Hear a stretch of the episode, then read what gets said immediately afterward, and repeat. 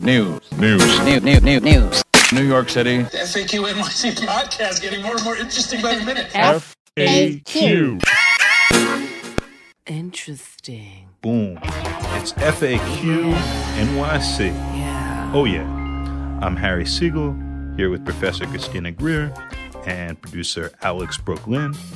City Council Speaker Corey Johnson will be joining us in a minute, and what we hope will be the first of many episodes where we bring in one official to go deep on one issue. Right now, we're going to be talking about the island.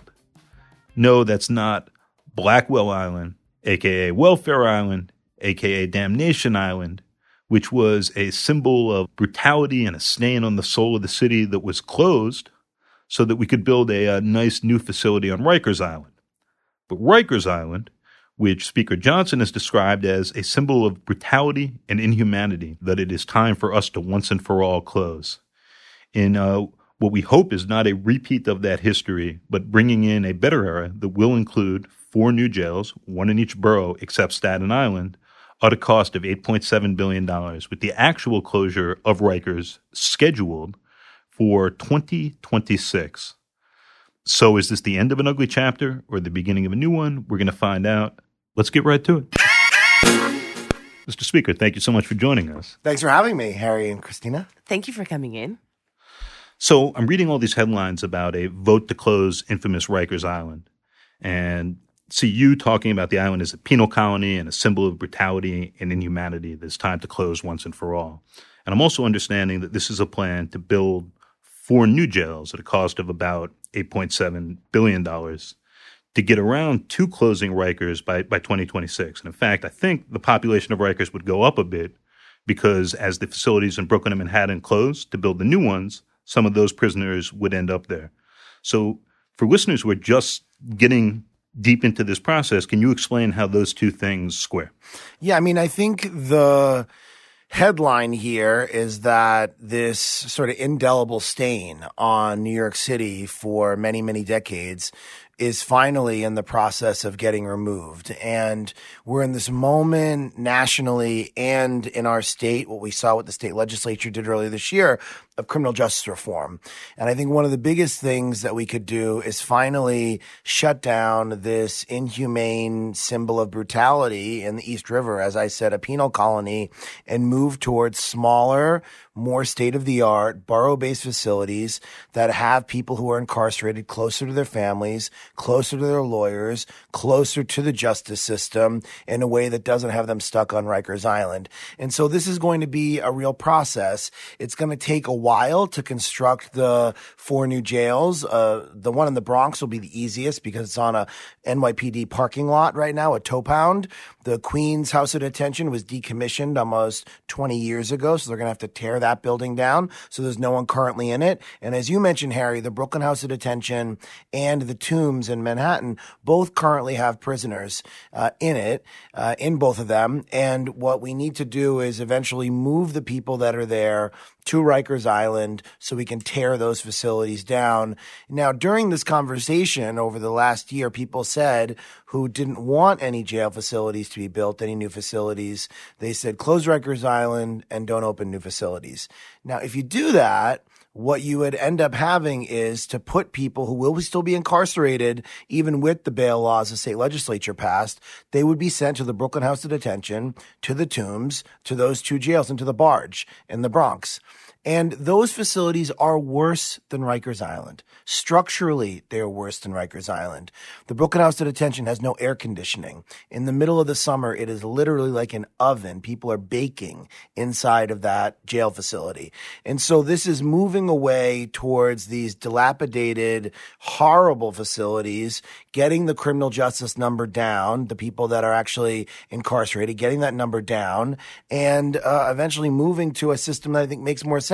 And I'll just end with this, and then we're going to talk about it a lot you know, it's not just about building new buildings. It's also about looking at the entire system holistically. So, of course, the first thing is to close Rikers Island down and build new buildings. But the other thing is, what do we do to divert people that shouldn't be on Rikers to begin with? And what do we do to help people that are coming out of state prison, mostly from upstate or from Rikers Island when they're coming back into our city? What do we do to help them reintegrate? And so, as part of this uh, vote that we took last week, there's over $300 million in investments on housing, on mental health, on restorative justice, on all of these things that we know will help people not become incarcerated to start with. And if they are incarcerated, how do we reintegrate them back into our city in a way that's going to set them up for success? So I, I mean, I've got two concerns, and I sort of vacillate as to whether I'm not a, you know, I'm a abolish all prisons person or not. But I'm really afraid that if we spend if we build an $8.6 billion hammer, then a whole bunch of black and Latinx kids are going to look like nails. And the amount of money for these new structures makes it seem like, well, we can't have all this money spent and not have people in them full time. And so, why aren't we spending more money on the front end. Like I know we're spending some money, but that's we're talking millions with an M, not billions with a B. So why aren't we investing the vast majority of the money on programs that would assist families and especially young people to make sure that they never even enter the criminal justice system and have a holistic educational experience or community experience before they even have to deal with the criminal justice system? I think there are two parts to, to what you just asked. The first on if you build the facilities, will they have to be filled? You know, the current capacity of Rikers Island is almost 15,000 beds, and we have 7,200 people today on Rikers Island. So just because you have the capacity does not mean you fill the capacity. At least that's not what we've seen in New York City in these last few years. And it's uh, much harder for actually any single prosecutor or judge or mayor or uh, governor or anyone to do that when you have have these very significant criminal justice reforms that happened on the state level with bail reform. And we have to deepen those. There's a bill in front of the state legislature, which I think will be passed this session called the Less is More Act. You know, there's almost a thousand people right now on Rikers Island that are there on technical parole violations. Mm-hmm. They miss their curfew and they're sent back to Rikers Island for six months, eight months, 10 months. It makes no sense. And so we have to deepen the commitment we made earlier this year at the state level. Less is more is one way you could do that to actually just very quickly divert a significant number of people from not ending up on Rikers Island. The issue of, of investments, uh, is one that I think is totally spot on. And, you know, there's a lot we do in the city, which I think probably already keeps people out of the criminal justice system. The city council in June, we voted uh, uh, for the budget to put $40 million of m- new money into diverting people from the criminal justice system. We put $5 million for people who are currently engaged in the sex trade to get them the support that they need so they don't end up justice involved. We put $5 million in to create uh, 100 uh, beds for pe- men that have serious mental illness to divert them off of Rikers Island. It's about doing all those things investments in education, investments in mental health, investments in housing, investments to alternatives of incarceration. That's what we did as part of this vote. One of the things I'm most proud of during my time as Speaker is in the first budget that we worked on uh, during my time as Speaker, we got fair fares done. Fair fares is half price Metro cards. Don't, don't try and pull on my heartstrings. No, but that, but that you know we have too many people. You should not be arresting people for fare evasion mm-hmm. and sending them to Rikers Island. So if you give them half price Metro cards, that is a way to support people living in poverty. You cannot, you should not be criminalizing poverty in New York City. And Rikers Island is the largest psychiatric institution in the United States right now. So many of the people that are there should not be there to begin with. We need to build long term psychiatric care beds. We need to get those individuals the support that they need. Now, there are going to be some people that don't qualify for bail. Someone who uh, commits murder, someone who commits rape, someone who commits a serious violent crime. They are going to be incarcerated in New York City. And we got to that 3,300 number. Right now, the capacity I said is 15,000 between Rikers Island and the other borough based facilities. We got the number down to 3,300. So that is almost 20% of what the current capacity is. And how did you all come to that number? Well, the Daily News described the number as uh, drawn out of a hat. It's not true. It's not drawn out of a hat. And and the the, it, the projection had been five thousand, and then it became thirty three hundred just just before the vote, and that meant that the towers shrank in Manhattan and in Brooklyn.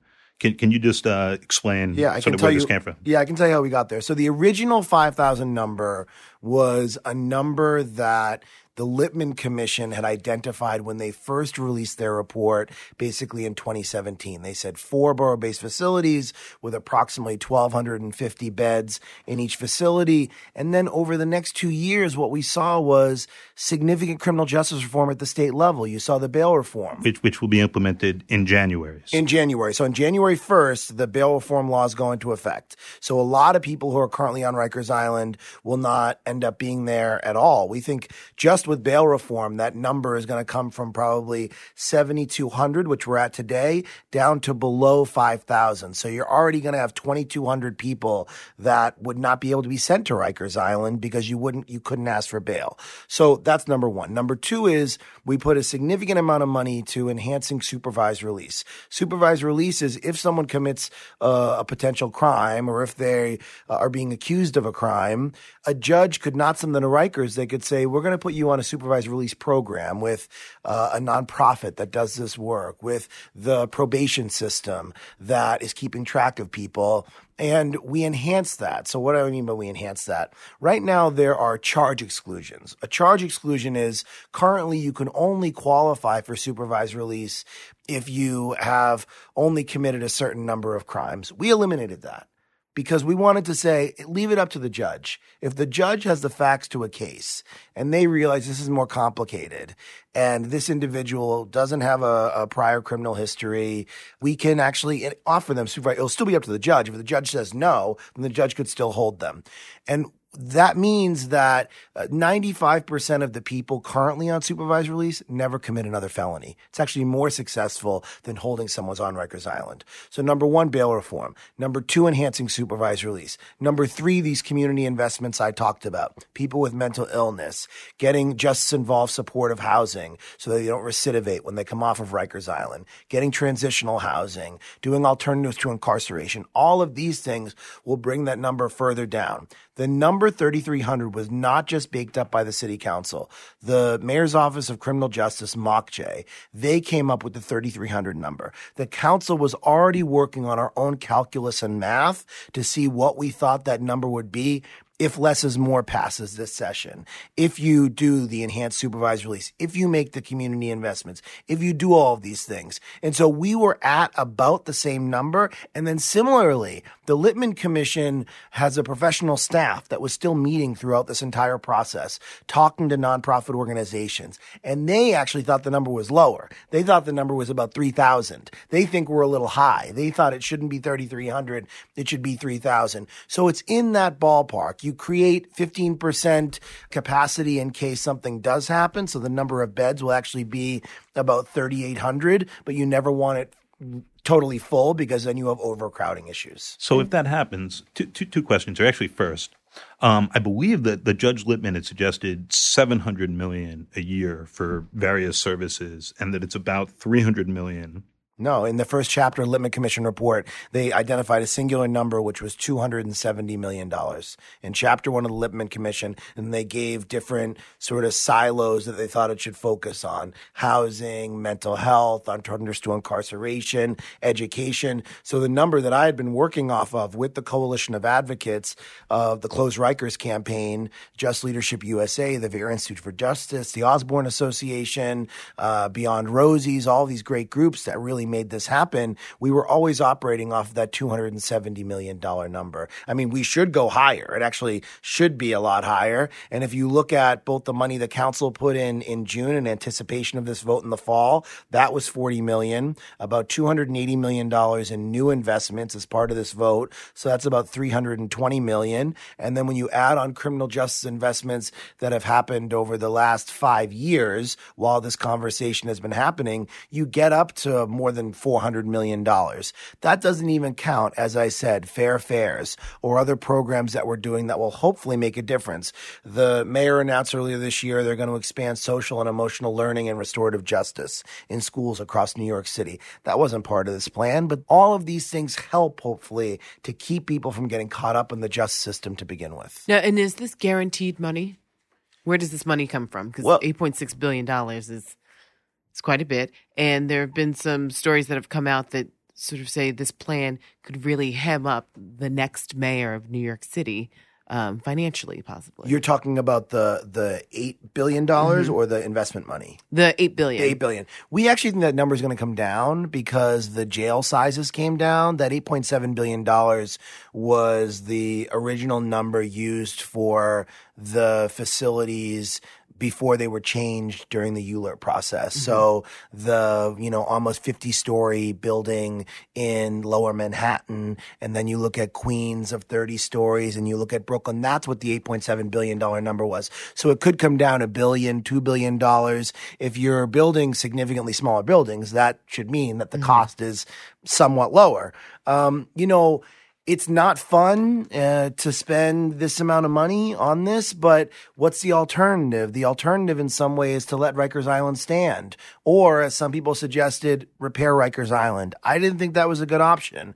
Out of sight, out of mind. For too long, you've had brutality on Rikers Island. You've had U.S. attorneys. You've had the Justice Department. You've had the Board of Correction. You've had the City Council. You've had advocacy groups say what's happening on Rikers Island is shameful. And I think part of the reason it's been able to happen there because it's away. No one really sees what's going on. If you want to visit a loved one on Rikers Island, it takes literally hours to get processed. but where does the money like? Where's Oh, it's the budgeted. money going to come from? I mean, we have a we have an expense budget, which is the ninety-three billion dollar budget we voted on, and then we have a separate capital budget. This was in the capital budget that we voted on uh, earlier this year, so it's already been budgeted. You know, we have a we basically have a five-year capital plan, ten-year mm-hmm. capital plan. So this money will be part of that process. It was already budgeted. I actually think the number should come down. I was advocating as part of the process that they should reflect some changes in the November plan. We update the financial plan every single November. And I was saying since the facilities came down,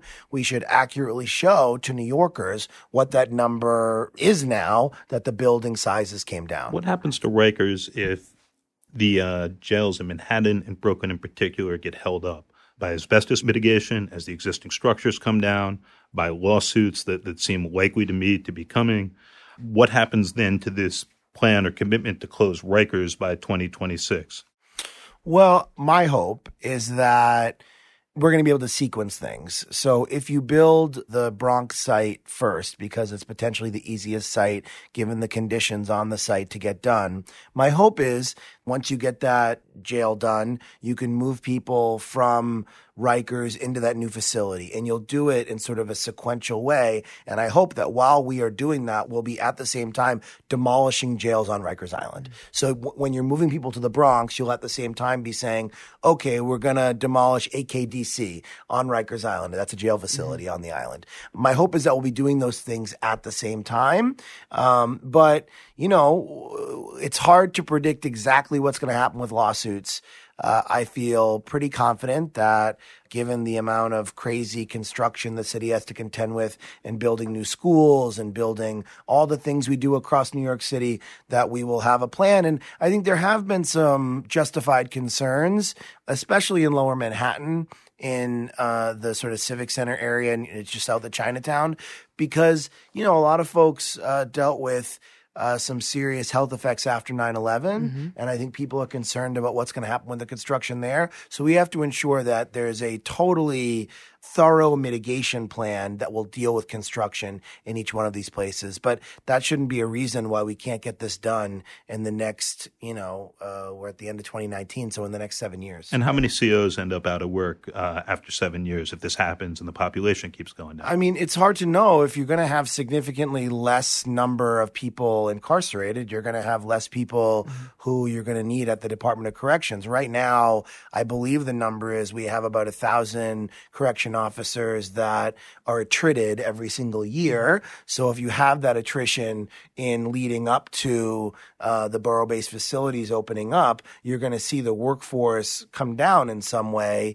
Oh, and, and the cost savings related to it. We think that the Department of Corrections is going to save about a billion and a half dollars once you go to these smaller jails. Uh, when you talk about debt service, though, the number becomes maybe half a billion dollars when you have to pay off the debt service on these buildings. But that money should be put into preventing people from getting incarcerated to begin with. I have a question about some of the social services that uh, there's a couple questions in here, but are a lot of these social services going to be local to each borough jail?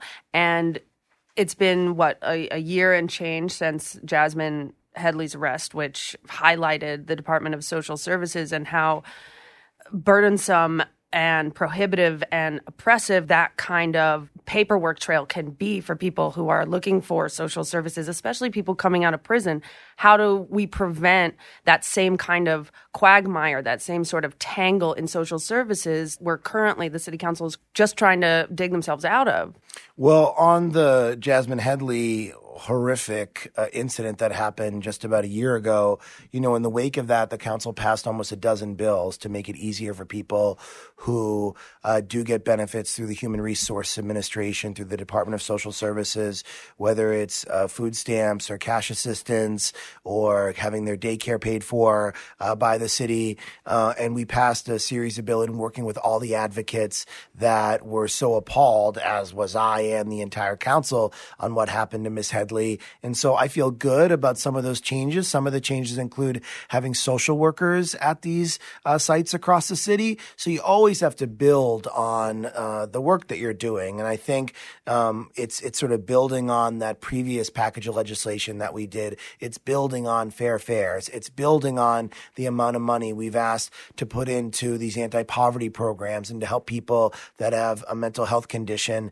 Let me just run you through just quickly so you have well, a sense. Is the Department Department of Social Services going to be responsible for a lot of these programs to reduce recidivism? No, I mean, I'm happy to run you through very yeah. quickly, but we're doing uh, new funding, $17 million for alternatives to incarceration. What does that mean? That goes to organizations like the Fortune Society, organizations like the Osborne Association that have proven methods to keep people from being incarcerated, uh, and that uh, that work, that really, really work. So $17 million there. Enhancing supervised release, which I talked about earlier, to $54 million.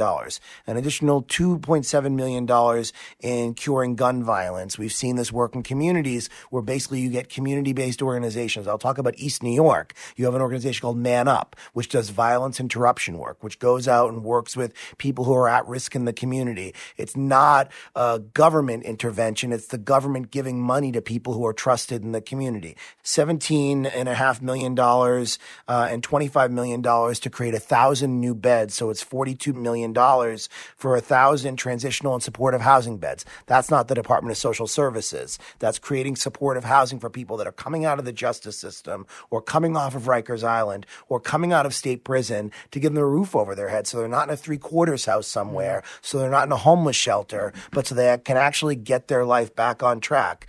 Uh, we're establishing a specialized shelter system for people leaving state prison with $6 million.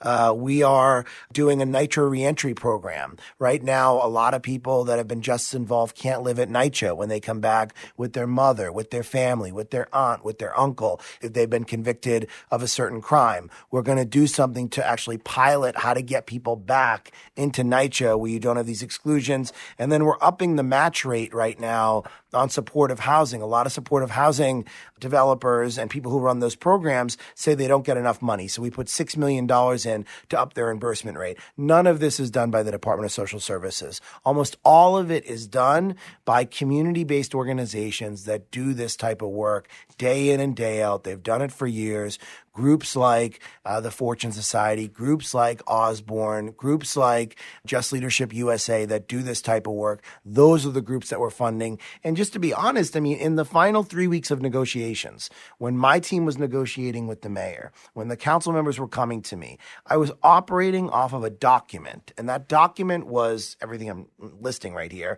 was a document that was a combination of the Lippman Commission, Chapter One, identified investments, and the investments that all of the advocacy groups had given me. They said, we need this number of beds. We need this amount of money in cure violence. We need this amount of money to help people in the sex trade. That's what I was operating off of. So we didn't just sort of pull this out of a hat. We were working with the advocates that do this work and the Lippman Commission that had very critical expertise to help us get there. So one of the concerns that, you know, when I was talking to some folks about closing Rikers, they were concerned that the new facilities wouldn't have the same outdoor space that Rikers has because we know that there's some gardening programs, there's some equine programs, or some, you know, sort of animal therapy programs.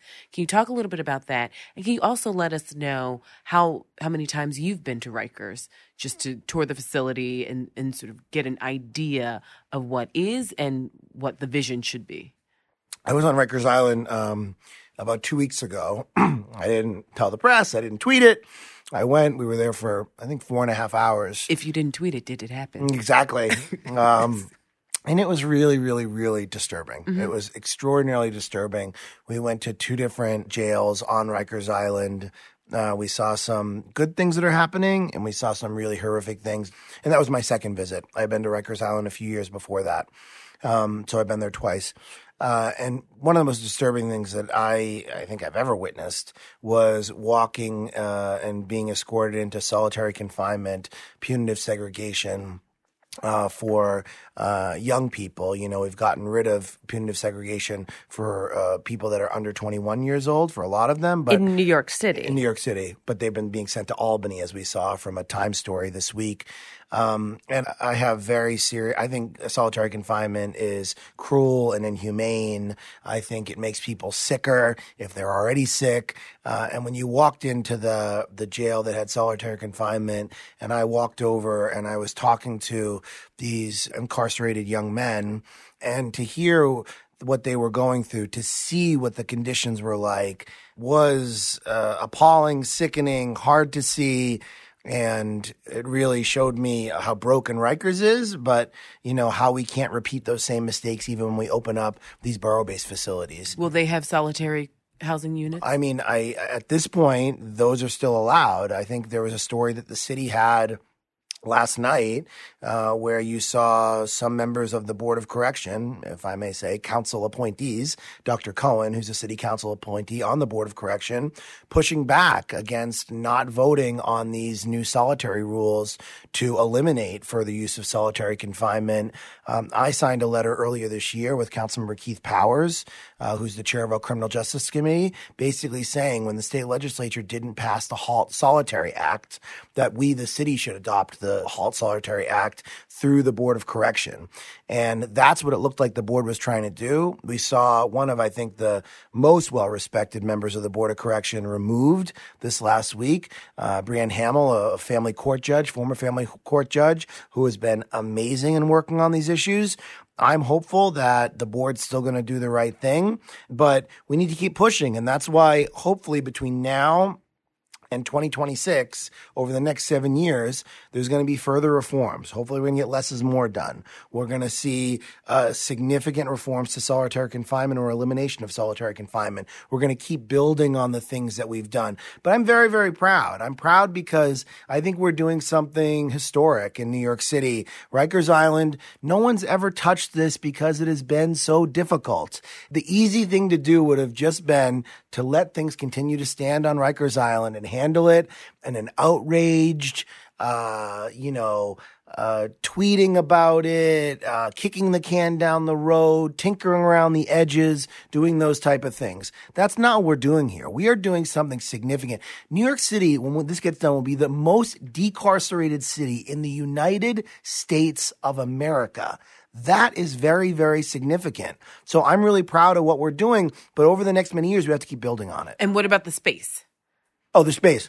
Outdoor space. You know, for- uh, I don't, Brooklyn and Manhattan in particular. I don't say this in, a, in an evasive way, and I have so many uh, details floating in my head through negotiating this entire plan. I am not remembering right now what the what the final things were on each particular facility. I was working with the council members on the facilities in their districts, and I was really trying to, in my role in this, was to support them and push for the citywide investments. I believe there is going to be some rooftop space in some of these facilities, likely not as much space as you have on Rikers Island. But I'll tell you, when I was on Rikers Island last week, the outdoor space that exists there is just like blacktop pavement and nothing else. So, so the Manhattan Correctional Center, right? They have rooftop outdoor space, and there've been a few awesome helicopter escape attempts and such things from there over the years.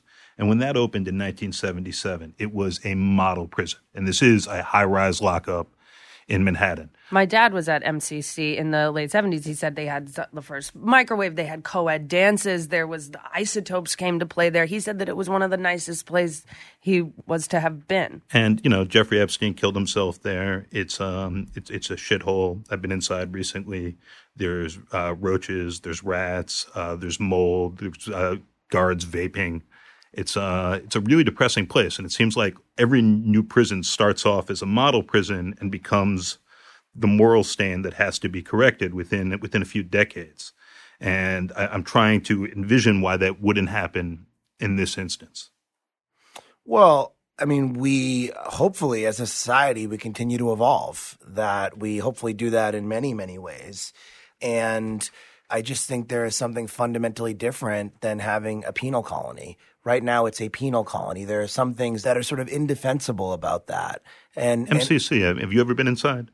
I have not been to MCC. I, I, mean, it's right in the city, but if you're not inside, you're never going to be inside. And it is very distinct from everything around it. It's got a little perimeter. There's a waiting area if you want to go in, and you sit there for two hours until somebody comes out and deigns to take your paperwork. I mean, I, every every prison is like this, every gym. Do we want people closer to the courthouses so their trials can happen more quickly? Do we? You're the speaker. I'm oh, you are an opinion writer. You write pieces in the Daily News all the time saying your opinion. So, and, all, all, and clearly you're equal. stating your opinion right now, which is totally fine. All else being equal, absolutely. absolutely we do. Yes. Do we want people closer to their families when you hear stories of uh, children and spouses and loved ones who say, I literally cannot make it to Rikers Island, so I don't get to see my loved one? So let's say yes to all that, and that more ferries or something else aren't the answer. Is that ship has sailed, so to speak. We're, we're here, right? So what happens next? At Rikers. I, I, asked this question to the internet a few months ago, and I got some very, very dark and funny answers, most of which involved luxury development, like you know, finally a place to find solitary within the city. You know, uh, I hope it's not because I will admit housing. the first time I heard about closing Rikers, I just thought of it as a real estate boondoggle. Right. And when uh, when when Rikers was going to open, Jimmy Walker fought that plan. Who was the mayor at the, the time? The mayor, not a, a party times. man and a drunk, and uh, he, uh, you know, Walker wanted uh, wanted to make it a park for the whole city. There were business interests that wanted to make it an airport. What, what's going to happen to this island when when this chapter of its history closes? I don't know. Uh, I think that's. What do you a, think should? Uh, I mean, I don't have a firm final answer on that yet because I've been so consumed with just trying to get this done. And it wasn't a guarantee that we were going to get this done. This has been a lot of work for a long time with not much political upside. Uh, I was doing this because I thought it was the right thing to do. I mean, initially, I think what we should do is we should uh, put together a panel of people from different walks of life in New York City to try to come up with something very, very creative, something very distinct. What could that mean? We could do, some people have said you could do sort of a green energy farm on Rikers Island. You could do places for wind turbines. You could do a hydro plant. You could do all of these things. I'm allergic to wind turbines. Please don't do that. You're allergic to wind turbines? Yeah. Oh my god, we need wind turbines. I know, but there's a whole group of people who are highly allergic to wind really? turbines. Are you being I'm serious? I'm dead serious. I don't know what that means. Uh, it's it's we feel the energy and the pressure of the wind. Really? And it is crushing. Oh, I've never it's heard like of this. migraine crushing. I know. I had never. I heard never of heard of this. Before. I, I, never heard of this. Oh, okay. Uh, so please one, don't. One That's just my record, request as a New Yorker. I, I, I mean, I don't think we. I, I, don't think it should be a place uh, for housing. So I don't think that we should be building residential housing on Rikers Island. If you wanted to do something like Randall's Island, uh, where you have, uh, you know, ball fields and sports facilities, you could do something like that. If you want to do something like Governor's Island, which is sort of an adaptive uh, reuse, and they're doing all sorts of exciting things on Governor's Island now. The city's put a lot of money into it for uh, kids to go on field trips there. I think you could do something like that. So, I mean, I don't have the exact answer. I think we're not going to see it for a very, very long time because if Rikers doesn't close until the end of 2026, and then they have to demolish all the jails and they have to remediate all the land and they have to figure out what's going to happen there and they're going to have to probably rezone it. We could be talking about you know, five, ten years after Rikers Island closes. So this may not happen for another 15, 20 years. And I think we should probably have a long conversation as a city about given the symbol and stain Rikers Island has been, what is the most appropriate thing to go there? I have a question about the the stain of Rikers Island. So a lot of people first started paying attention to it in my generation post Occupy, right? Cecily McMillan goes there and uh, gives her harrowing accounts of what she saw at Rosie's and Rosie Singer and the Justice Report of I think uh, 2014. So what's your like when did you start really l- seeing it for what for what a lot of people think of as like a hellmouth essentially? Not to put in a Buffy reference, but you know. Well, I mean, I'm not saying this to in any way pat myself on the back, but I just think it's important to talk about, you know, what we have done and where we have been on issues, especially as elected officials. I think if you go back and you look at my first year on the council, it was either my first year or my second year, 2014 or 2015, before I was speaker, I chaired the health committee. We had multiple hearings on correctional health services that were going on in, in, in the jails. And I led a hearing which, uh, and I grilled, uh, executives from a for-profit prison health company that is operated nationally called Corizon, and we had got a slew of charges against them, Slew of uh, charges. you know, rape charges, et cetera. And how do you? But how do you prevent stuff like that again? Well, no, which one? I want to finish Right, that yeah, thought. yeah. No, so I, I, I, I would been. You asked when I started working on this, right when I became health committee chair. I had never uh, been to Rikers Island before I was a member of the city council. I visited. I believe it was either the first year, at the end of the first year, in December of 2014, or it was December of 2015. I remember it was December. Um, that was the first time I visited Rikers Island, and then I started working on a lot of issues related to it. Meeting with the Coalition of People, the Jails Action Coalition, a lot of the advocates who had been working on this. I started doing that work before I was speaker. We got the Corizon contract canceled. We got correctional health services uh, to be um, created, uh, which is really a part of health and hospitals. And we started working on these issues in a very, I think, significant way. So I'm really proud of sort of my history and working on this. And at some of those early hearings, if you go back and you watch the video, you see me telling uh, Dr. Homer Venters, who is no longer at the DOC, but was one of the chief medical officers there, who was an amazing, amazing, amazing man. You see me saying to him in hearings, and he ref- sort of refused to answer the question, or he would answer it in a way that he felt like uh, he didn't want to get in trouble, but he still said the right thing. Where I kept saying over and over again, solitary confinement is cruel and unusual punishment. Solitary confinement is torture. The Geneva Convention bans solitary confinement. So long before there was any conversation about closing Rikers Island, uh, when the Lippman Commission was impaneled, I was saying this as chair of the health committee. I was visiting Rikers Island. I was working with advocates, and I'm really proud that I'm not sort of a Johnny come lately on this issue that just started looking at this in the last six months or the last year. That in my first year on the on the city council, I started doing this. How do we change the system? I think you actually divert a lot of people from Rikers Island. So many people should not be on Rikers Island or should not end up in these borough-based facilities. We do not have enough long-term psychiatric care beds in New York City. I think we need to put more of the Thrive money uh, that has been appropriated to people with serious mental illness. You've seen uh, DJ Jaffe from the Manhattan Institute who's talked about a loved one that's come out with a report talking about where he thinks the money should go. Right now, only 12% of the Thrive money is going to people with serious mental illness.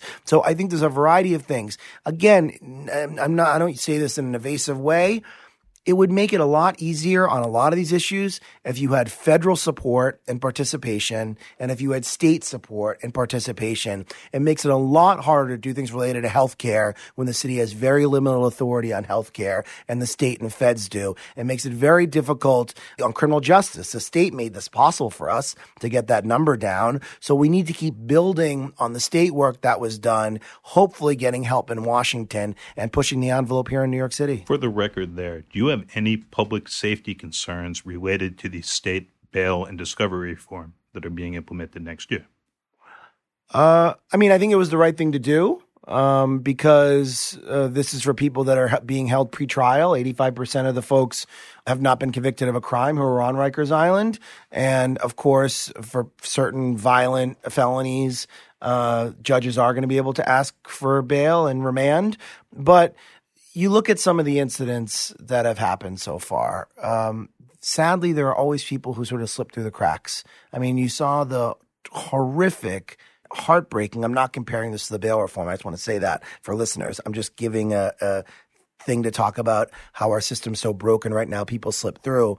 You saw what happened with this 24 year old uh, homeless man in Lower. Randy Santos. Yes, and brutally killing uh, four people in Lower Manhattan. I mean, he He'd clearly bailed has, out by the Bronx Freedom Fund and by the Washington Square Legal Services on two separate occasions in violent incidents, and then been released without a uh, without cash bail on a third. I mean, that's extraordinary. I think. I mean, his crimes, of course, are disturbing, and what's disturbing is Prior, prior to the murders, of course. Uh, prior to the Yeah. no no I'm, I'm yeah. saying but yeah i mean I, I can't i don't remember what his previous why he was incarcerated previously but those were horrific you had four homeless individuals who were brutalized and killed in their sleep on the streets of lower manhattan and that is why it's important. When we talk about criminal justice reform, when we talk about bail, when we talk about changing the culture in our prisons, it's equally as important to talk about these community investments, to talk about investments in mental health, to talk about investments in permanent supportive housing, to talk about investments in drug treatment for people who are trying to get sober or have an addiction issue. I think we need to, you need to open up that conversation and have that holistic conversation. But right now in, in New York City and nationally, for far too long, poverty has been criminalized. Mass incarceration is a big failure. The drug war is a big failure. And some of the concerns we've heard around this are similar in some ways to concerns we saw, I think, with people fanning the flames around what happens if you stop, stop and frisk. People said if you stop, stop, and frisk in New York City, it's going to be out of control. Crime is going to go through the roof. We need to keep doing this. Stop and frisk was tearing the city apart by stopping young men of color in New York City who did nothing wrong. Right now on Rikers Island, there are so many people who should never be there to begin with. And now folks that do not want to see these changes are using these type of arguments where sometimes there are instances where people fall through the cracks, where maybe someone should not have been out of jail or prison, where maybe someone, they weren't caught with the level of violence that they may have, where we didn't get them the help they needed early on, where they're dealing with trauma early in their life, but they're trying to use those instances to try to defend a broader system that we should not try to defend. We need transformative change, and that's why it's about the bigger investments and outside stuff as well. Final question from our friends of FAQ, Albert Fox Cahn and Ollie Winston, who ask us to ask you, Speaker Johnson, you originally co-sponsored the Post Act in 2017. That's the Public Oversight of Surveillance Technology Act. But you've been silent on this NYPD reform bill since it was reintroduced in 2018, even as a majority of your colleagues signed on. Will you support passage or at least a committee hearing this year?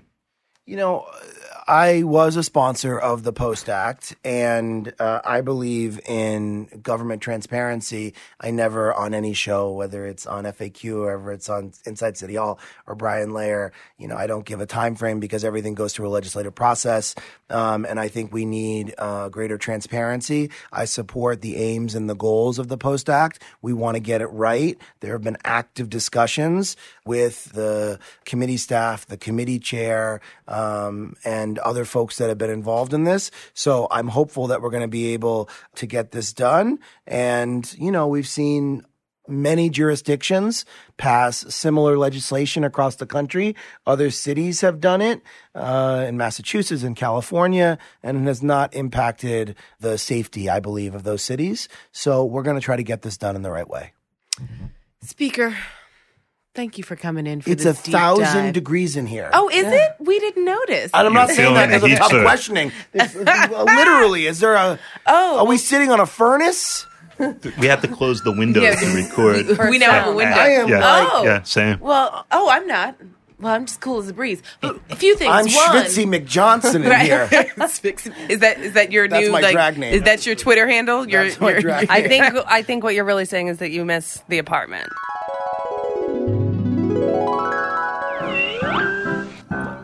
Mighty good to me. With the two rolls are all I see. Whatever it is, I think I see becomes a tootsie roll to me. Tootsie roll popping in your chocolatey chew. Tootsie Roll, I think I'm in love with you. Whatever it is, I think I see becomes a Tootsie Roll to me. So, uh, so for the people who can't see us, I wish there was like a live video feed of this. Harry left the room when we sang the Tootsie Roll song. He's boycotting, and, I guess. And and and Alex and Christina were doing like jazz hands while we were singing the Tootsie Roll song. I do miss the apartment. So, A, we want you to come back because we have so many other topics that we want Sure. to discuss with you. B, we so appreciate you sort of taking this deep dive with Rikers. And C, I just also want to thank you for the work that you did on Fair Fares because I worked with Riders Alliance and I really appreciate that. And I actually want you to come back so we can talk about this governor's plan of adding all these new uh, police officers to the subways with no body cams. Not a- and not a how fan. are we supposed to decarcerate when Not we are fan. trying to incarcerate black and Latinx youth yet again for fare evasion, where I always say just go to 66th Street with the let out from uh, the Philharmonic and the ballet, and that's where you get all your fare evaders. I know we have to finish, but why, how is it fair that if you're speeding on the roads or on the highways in New York City or in the suburbs and you're going 20, 25 miles over the limit, you get stopped and you get a ticket? If you are poor and a young person and you jump a turnstile in Harlem, you get arrested. And that's for $2.75. There is something very broken when that is a system we have. I don't think police officers is, is the solution to it. I don't think it's a solution towards quote unquote policing homelessness on the subways. It's about building supportive housing, getting people drug treatment, helping people hopefully get into recovery, getting them the mental health treatment they need. That's what we need to do. 500 officers is not the answer. Thanks for coming in. We'll see you soon. Thanks, everyone. Are you going to come back Thank and you. sing next time? Uh, if we do that, if we get Kiko the baby and the jingle again, we'll do it. And Walking Harry? And Walking Harry. we talked about that off air, everyone. We won't disclose what happened. FAQ. FAQ NYC is a production of Racket Media, and we're supported by listeners like you. We are headquartered and recorded this week at NYU's McSilver Institute for Poverty Policy and Research. A special thank you to New York City Speaker Corey Johnson for spending some time with us, and our executive producer Alex Brook Lynn, and Adam Camara, who recorded and mixed today's episode. Tune into the back. And if you want more FAQ, Alex, This Monday, October 28th at 7 p.m. to 9 p.m., Harry Siegel and myself are going to be hosting a storytelling series at the Freehand Hotel on 23rd and Lexington. Well, technically, it's between 23rd and 24th. Um, it's in their studio room. A bunch of people are going to get together and tell salacious, candid, and raw stories about all manner of things. But the theme is fear because, you know, it's Halloween. Um, so join us, it's free, and uh, we'll have a couple stories. Maybe someone will randomly jump up and tell one. Who knows? Anything can happen. There also will be musical interludes by Isabel Alvarez, who's a really good piano player and a singer. So you should stop by if you have the time. Freehand Hotel. Where's that? I already said it. Oh, okay. I said like a whole thing about it. repetition. Freehand Hotel on Lexington and 23rd. Also, a special thanks to Victoria Mendez, who is taking notes for this episode of The FAQ. Not Menendez. Not Menendez. Bonus round. Bonus round. Homework. we asked you all to order your water testing kit by calling 311. How many of you did that? In this room, how many of you did that? Raise your hand. I didn't do it. Mm-mm. I Harry didn't do didn't- it, but I'm going to do it. I this is nodded not how yes. homework works, children. Homework was this week. We were supposed to go home and call 311. I called. It took less than four minutes for me to give them all of my information. I'm actually looking at the website now. It's www.one.nyc.gov. You're literally looking at your- two high school dropouts Yeah. right now. well, uh, hopefully you all ordered your kit. It took about three minutes for me to fill up the two water bottles and read all the instructions. It was completely free. I dropped off the box in the mailbox. They gave me all the glue stickers to seal the box. They gave me the return address labels. Uh, the city has made it incredibly easy for you to test your water for lead. And I'll let you all know what my results are when I get them back. I have a question. If you get me- a messed up result, can you then like not pay rent? Uh, if you get a messed up result, they said that they'll send the city out, and I think that that's a whole new set of procedures that will be you know, sort of kicked into place. Could it possibly culminate in you I don't not know. having to pay rent? It's We've gotta frequently, as Ibrahim, Ibrahim brought back up when he was here, right? My my house has a uh, has a lead water main, and we own that, not the city. And we could replace that, but um, the city has to dig it up, and you have to pay for the street to get dug up, the new one put in, and then to seal everything again, and that is five figures, you know, like ten, fifteen thousand dollars. So we just like have water that comes in instead, so our kids aren't drinking it. Um, and run the taps a lot in the morning before even using that to wash or whatever. hmm So, So Sarah, I did not, but Sarah did do her homework when we moved in. okay. When was, well, it might be time to do it again. Who knows? But hopefully, our listeners will call 311 and get the free water testing kit. So now I know what happens when I give homework here. It'll it'll just be a week late. Oh, you know my policy on lateness. Bad. You know what it is? What? I don't have one because I don't take things that are late. Ooh.